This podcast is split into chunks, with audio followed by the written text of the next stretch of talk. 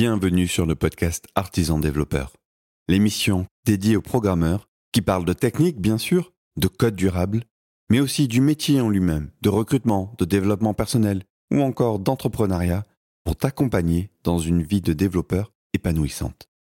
Alors, es-tu prêt à passer au niveau supérieur? C'est parti Ce n'est pas parce que tu sais coder que tu sais écrire des tests. Je sais que c'est quelque chose qui est assez difficile à comprendre, mais en fait, c'est sur ça que principalement les gens qui veulent passer au TDD butent le plus souvent.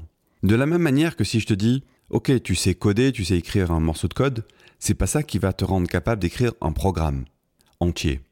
Là, je pense que ça, ça va te parler. C'est un petit peu comme le maçon. C'est pas parce qu'il sait monter un mur qu'il va savoir construire une maison ou un immeuble ou une cathédrale. Donc, tu as cette idée que coder, c'est vraiment la compétence, on va dire, euh, qui rejoint la notion d'écrire du code, c'est-à-dire de traduire à un moment donné quelque chose que tu veux faire en code. Mais c'est pas pour autant que tu vas savoir forcément développer à large échelle. Eh bien, les tests, c'est un petit peu pareil. Et là où c'est perturbant, c'est que les tests s'écrivent avec du code aussi. Donc, euh, quand tu es en Java, que tu utilises JUnit, ben, euh, tu écris tes tests avec du langage qui est du Java. Et donc, on pourrait croire que puisque tu sais coder, tu sais écrire tes tests. Eh bien non. Écrire un test auto, c'est traduire une intention à un moment donné, c'est traduire un fonctionnement, c'est décrire comment ma classe, ma méthode, mon package doit se comporter. Et ça, donc ça traduit cette intention-là, eh bien il faut savoir l'exprimer. Ça demande vraiment un savoir-faire qui est particulier. Et encore une fois, je reviens là-dessus, c'est sur ça que butent pas mal de gens. Les gens me demandent Ah, mais je ne sais pas quoi tester, je ne sais pas par où commencer. Et c'est assez difficile pour moi encore d'arriver à, expliquer ça, parce qu'en fait, j'ai envie de leur dire à ces gens-là, mais c'est facile. Si tu as envie de faire quelque chose, si tu bêtes simplement le test, tu traduis ton intention.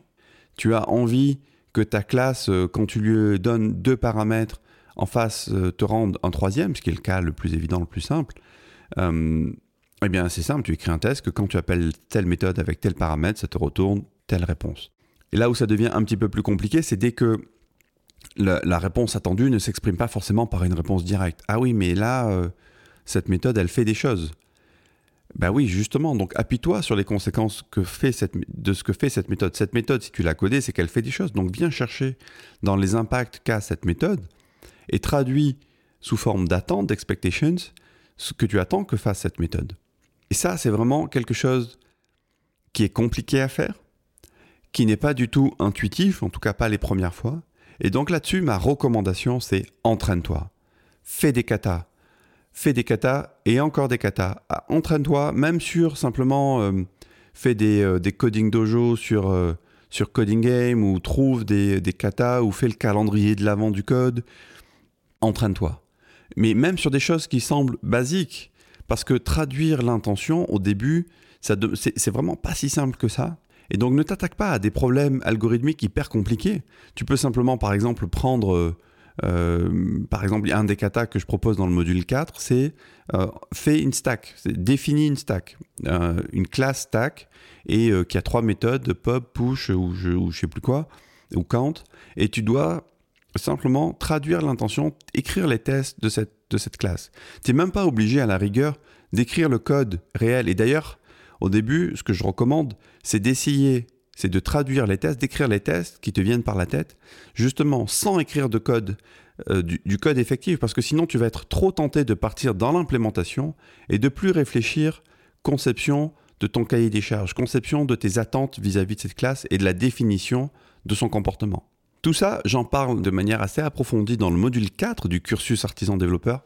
Bien évidemment, si tu as envie d'aller plus loin et que tu es curieux, je t'invite à nous rejoindre dans la maison des compagnons sur maison.artisandéveloppeur.fr.